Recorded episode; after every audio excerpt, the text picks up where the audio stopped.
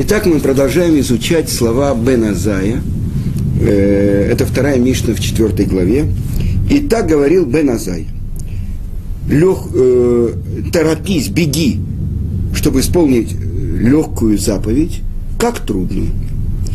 И убегай от нарушения, потому что заповедь влечет за собой заповедь, а нарушение – нарушение так как плата за заповедь – заповедь, а плата за проступок – проступок. Итак, мы остановились на том, что у еврейского народа есть 613 заповедей, а у народов мира 7. Это 7 э, заповедей сыновей Ноха, потому что все человечество произошло от трех сыновей Ноха – Шема, Хама и Яфта. Итак, что же такое заповедь? Ну как, мы переведем. Э, заповеди, есть заповедь, да? Но что это такое? На иврите это называется мицва. И объясняет это Рамбам, что в отличие от повеления цивуя или приказа цава, это что-то такое особенное, мицва. Что? Мицва. Нет, корень слова цавта, объединение. И тогда что такое мецва? Это возможность быть в связи с источником всего мира, скажем так. Или с тем, кто повелевает.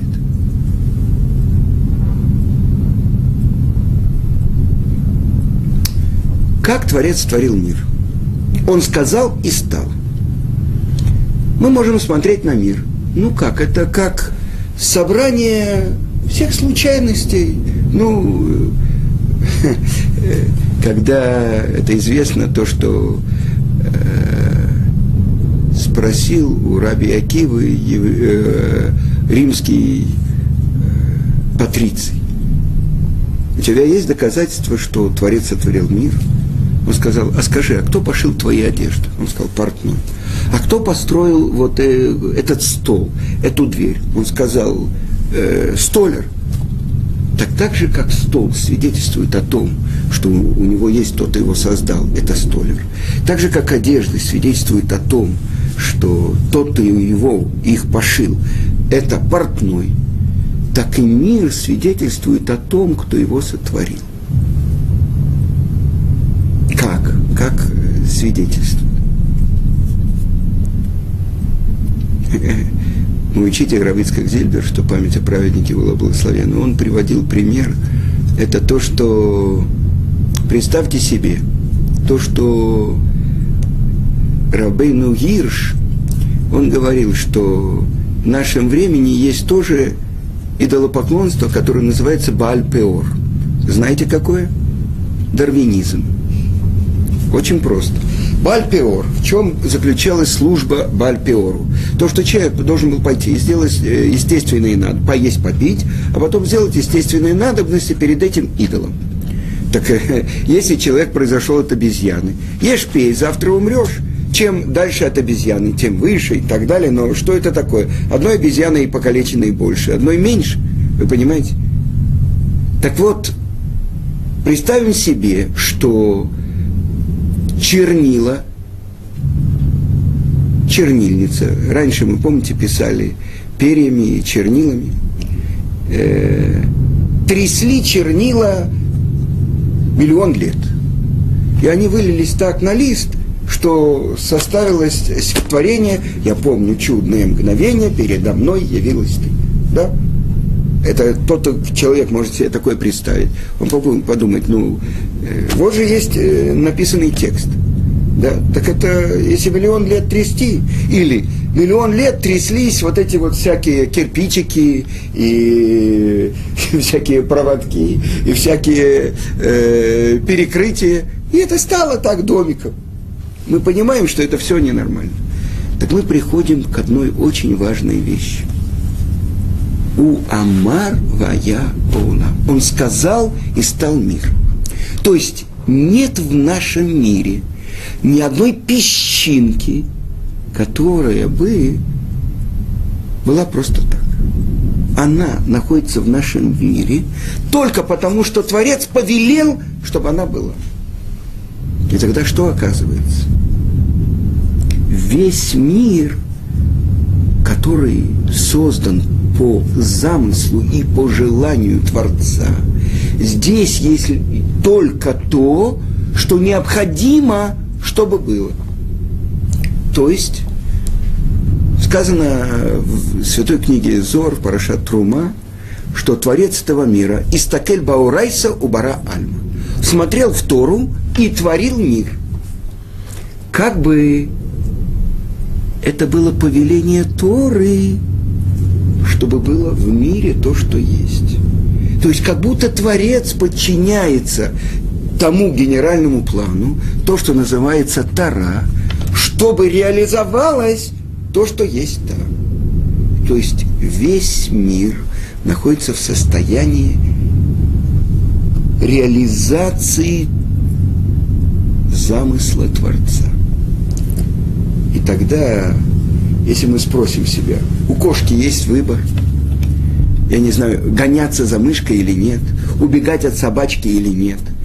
У крокодила есть выбор э, проглотить кролика или нет, если он голодный – у дерева есть выбор э, отказаться, э, склоняться э, от движения ветра. Весь мир, весь мир, кроме одного творения в мире, сто процентов выполняет свое назначение. Весь мир. А это включает четыре уровня – неживая природа, растительный мир, животный мир и вот три уровня. И вот мы пришли к тому, что называется человек. А человек определение его говорящий. Да? Или тот, кто сотворен, чтобы быть творцом. Ну так что такое? Почему у меня такой выбор? Что это такое? Я могу нарушать волю Творца. Я могу даже выбрать считать, что его нет. У меня полная свобода выбора. Но когда даже я, не дай Бог, другой, э, э, другой, выбирает нарушить волю Творца, в этот момент он не обязан ее исполнять. Вы слышите, что я спрашиваю? Повеление Творца – мы знаем. Вся Тара, да? Она состоит из 613 заповедей. То, что Творец сказал, я дам тебе жизнь и добро, зло и смерть, и выбери жизнь. Что значит выбрать жизнь? Можете объяснить? Сказано, будешь исполнять мои заповеди и будешь жить ими. То есть выбрать жизнь, объясняет э, Раби Муше Хаим Люцату, наш учитель Рамхаль. Что? Что такое жизнь? Это связь с источником жизни. Как связываются с источником жизни? Мы сказали, каждая мецва – это состояние связи, и исполнение его воли – это значит связь с источником жизни. Нарушение его воли – это значит отсечь себя от источника жизни. Понятно? Тогда же, когда человек выбирает нарушить волю Творца, он в этот момент остается обязанным от Творца исполнять его волю. Так или нет? Другое дело, что Творец хочет дать нам полную плату, поэтому мы должны быть господинами этой платы, заработать ее через то, что мы можем не исполнять его волю. Теперь, исполняя его волю, мы не просто получаем плату – а что мы делаем? Мы становимся теми, кто живет. А может ли жизнь умереть? Жизнь может умереть? Вы понимаете, что это определение, логическое определение. Жизнь – это то, что не подвержено смерти. Так вот, я тебе даю добро и зло, и выбери жизнь, говорит Творец. А жизнь – это связь с Ним – и вдунул его ноздри душу живую. Вы понимаете? От кого вдунул? От себя. Значит, то, чем обладает человек. Он обладает душой, которая была вдунута в нас от Творца. И если человек подчиняет своим материальные и животные инстинкты своей душе, она управляет им, он все больше и больше связывается с жизнью. Через что? Через исполнение этих заповедей, которые его связывают с Творцом. И тогда открывается, что мецва – это не просто инструкция по правильной жизни в мире. Если у тебя стиральная машина, к ней инструкция. Сюда закладывается белье, сюда сыпется порошок, сюда подается горячая вода. Вот так надо жить в мире. Совсем по-другому. Это не инструкция. Это право выбрать жизнь. Быть компаньоном Творца, быть его сотрудником – быть его посланником. Творец сотворил человека, чтобы он был Творцом. Вы понимаете? То есть вот этот выбор, который есть у человека. Но весь мир находится в состоянии мецуве, обязанным. И только человек, он обязан, но у него есть возможность на ошибку. И то, что говорят наши мудрецы. Тот, кто хочет очиститься, ему помогают. Тот, кто хочет затумиться, ему открывают.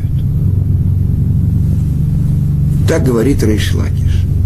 Тот, кто в своей жизни сделал этот поворот, тот, кто выбрал жизнь. И после смерти, когда судили Рейшлакиша и тех, кто были с ним до того, как он выбрал жизнь, разбойники, они говорят, что такое, ты ему даешь мир, близости к тебе, то, что называется Ганеден, а нас посылаешь куда?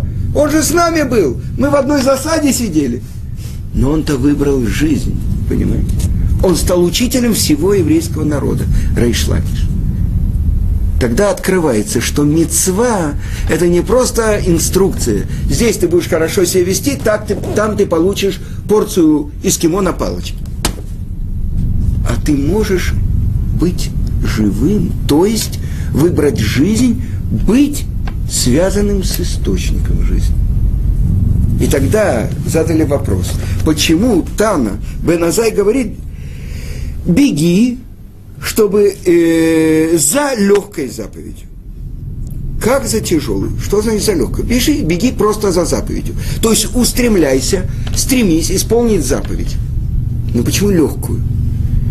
А почему? Я задам свой вопрос. И убегай от нарушения. Почему не написано убегай даже от легкого нарушения? В чем такое легкая и тяжелая заповедь? И что такое нарушение просто? Так объясняют комментаторы, нарушение, любое нарушение, оно кажется легким. Потому что это для удовольствия, мое удовольствие.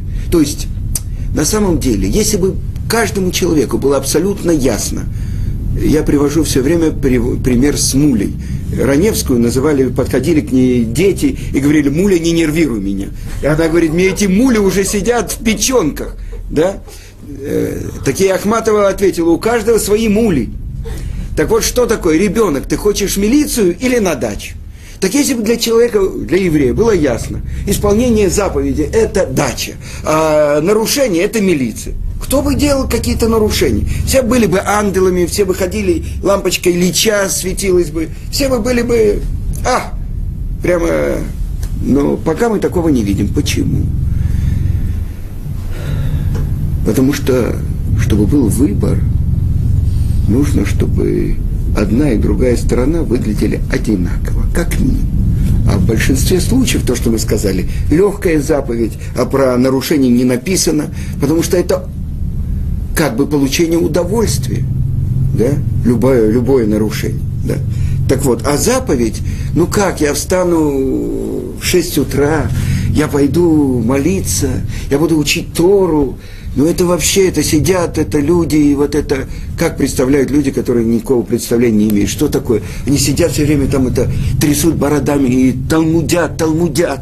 Вот это то, что они делают. Ужас, да? это Равшим Пинкус говорит, что это все время, Талмуд, Талмуд, что и корова, у-у, это.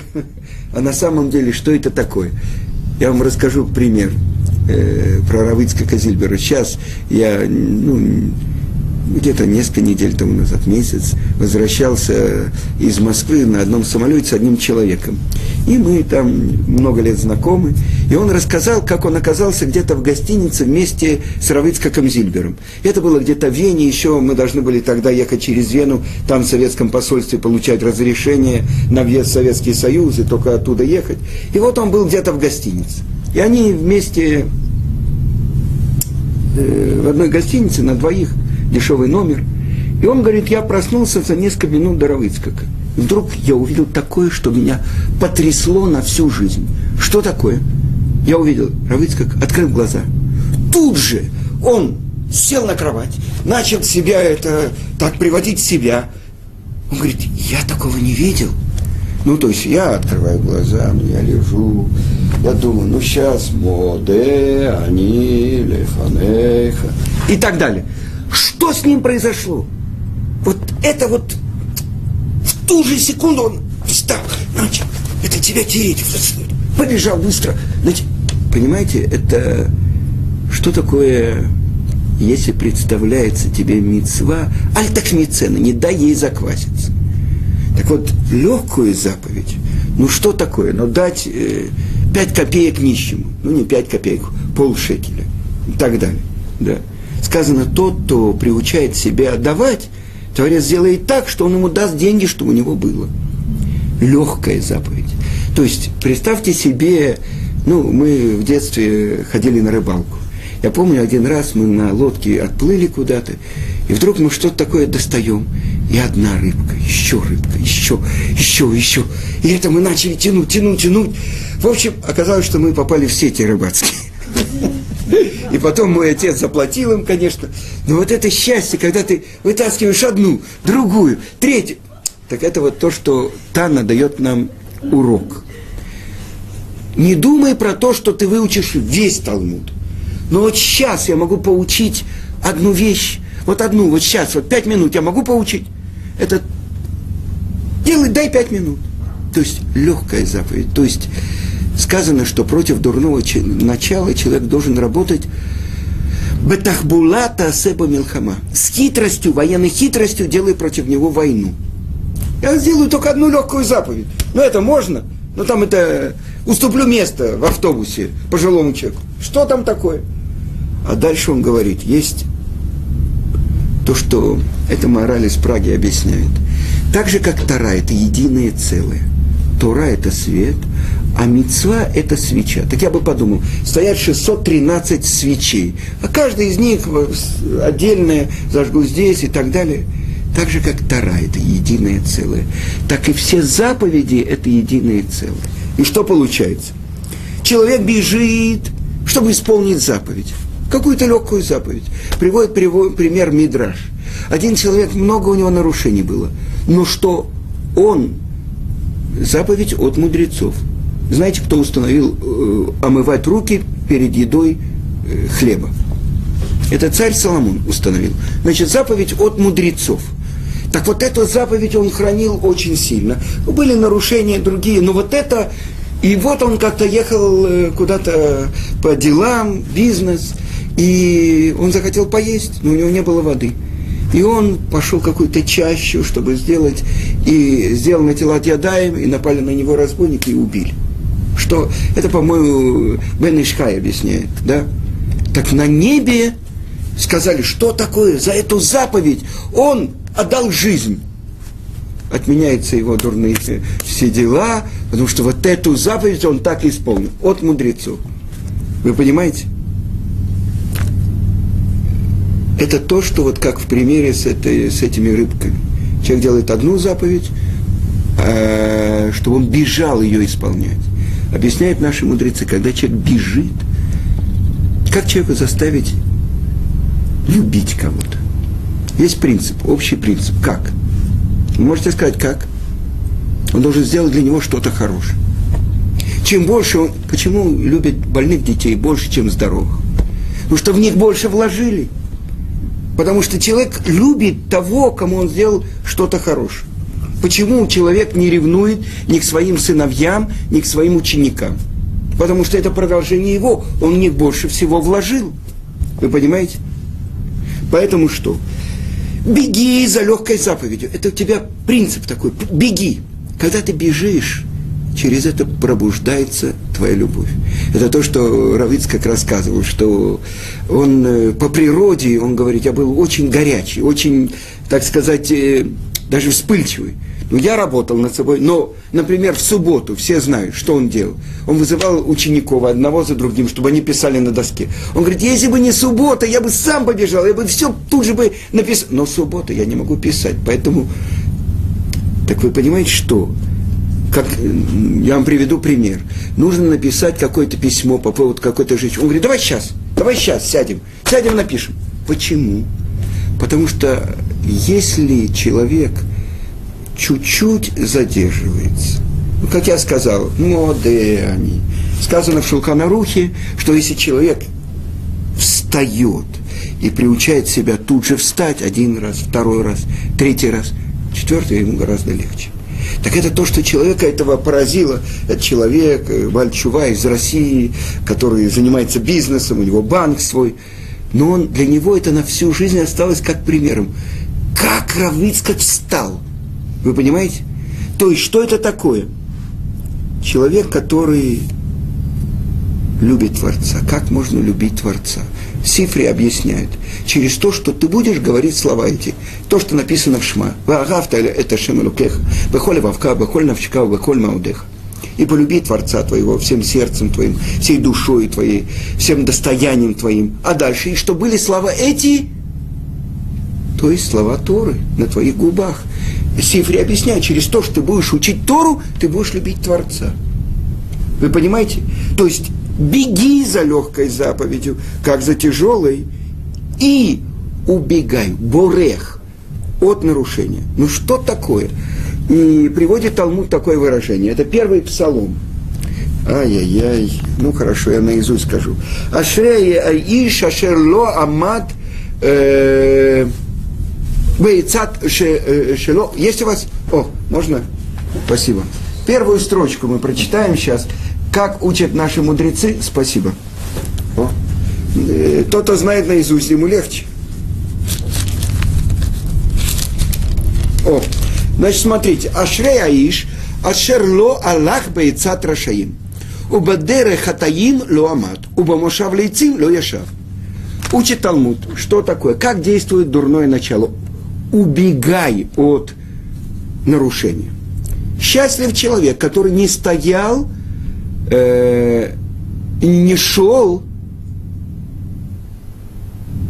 в Эйцат Рашаим по совету злодея. И э, на пути э, злодеев не стоял. И в собрании насмешников не сидел. Так что учат наши мудрецы? Он говорит, я только пойду по совету злодеев. Тогда ты будешь стоять э, на пути злодеев, тогда ты будешь сидеть среди насмешников и станешь сам насмешником. Как действует вот это вот? Сначала говорит, большое спасибо, э, из одной строчки. Как действует дурное начало? Э, например, э, в главе Вейца – да, Мидраш Танкума, Тице, в главе Китице, Китице на мелкама алуивеха, когда ты выйдешь на войну против э, врага своего, и увидишь там девушку прекрасную вида, да, и возьмешь ее, и приведешь ее домой, дальше сказано, если будет у человека две жены, то есть он ее взял, он привел домой, теперь две жены, одна любимая, одна ненавистная, потому что в доме у него уже скандалы, уже там это, и дальше, если родится у тебя кто? Сын Сорер Уморе, то есть сбивающийся с пути учитель своих родителей, то есть бунтующий сын. Дальше, так что получилось? Что произошло? Из-за того, что он пошел за своим увлечением, и то, что Тара разрешает, увидел красивую пленницу, привело к тому, что у него родится сын, который бунтует и который видит то, что в доме происходит. И, в принципе, такого сына в 13, от 13 до 13 и 3 месяцев его родители приводят второй раз в суд, и его должны убить. Амда Тора Тара определяет то, что будет в конце с ним. Сначала он ворует у родителей вино и мясо, а потом он влечется так за своими страстями, что у родителей кончатся деньги, он будет стоять на перекрестке дорог, грабить людей, убивать, чтобы э, взять и поесть, попить. Так это что будет? Вот это то, что Тара определяет. Мы знаем, что с ним будет. Так это что? Вы видите, как одно нарушение влечет за собой другое нарушение.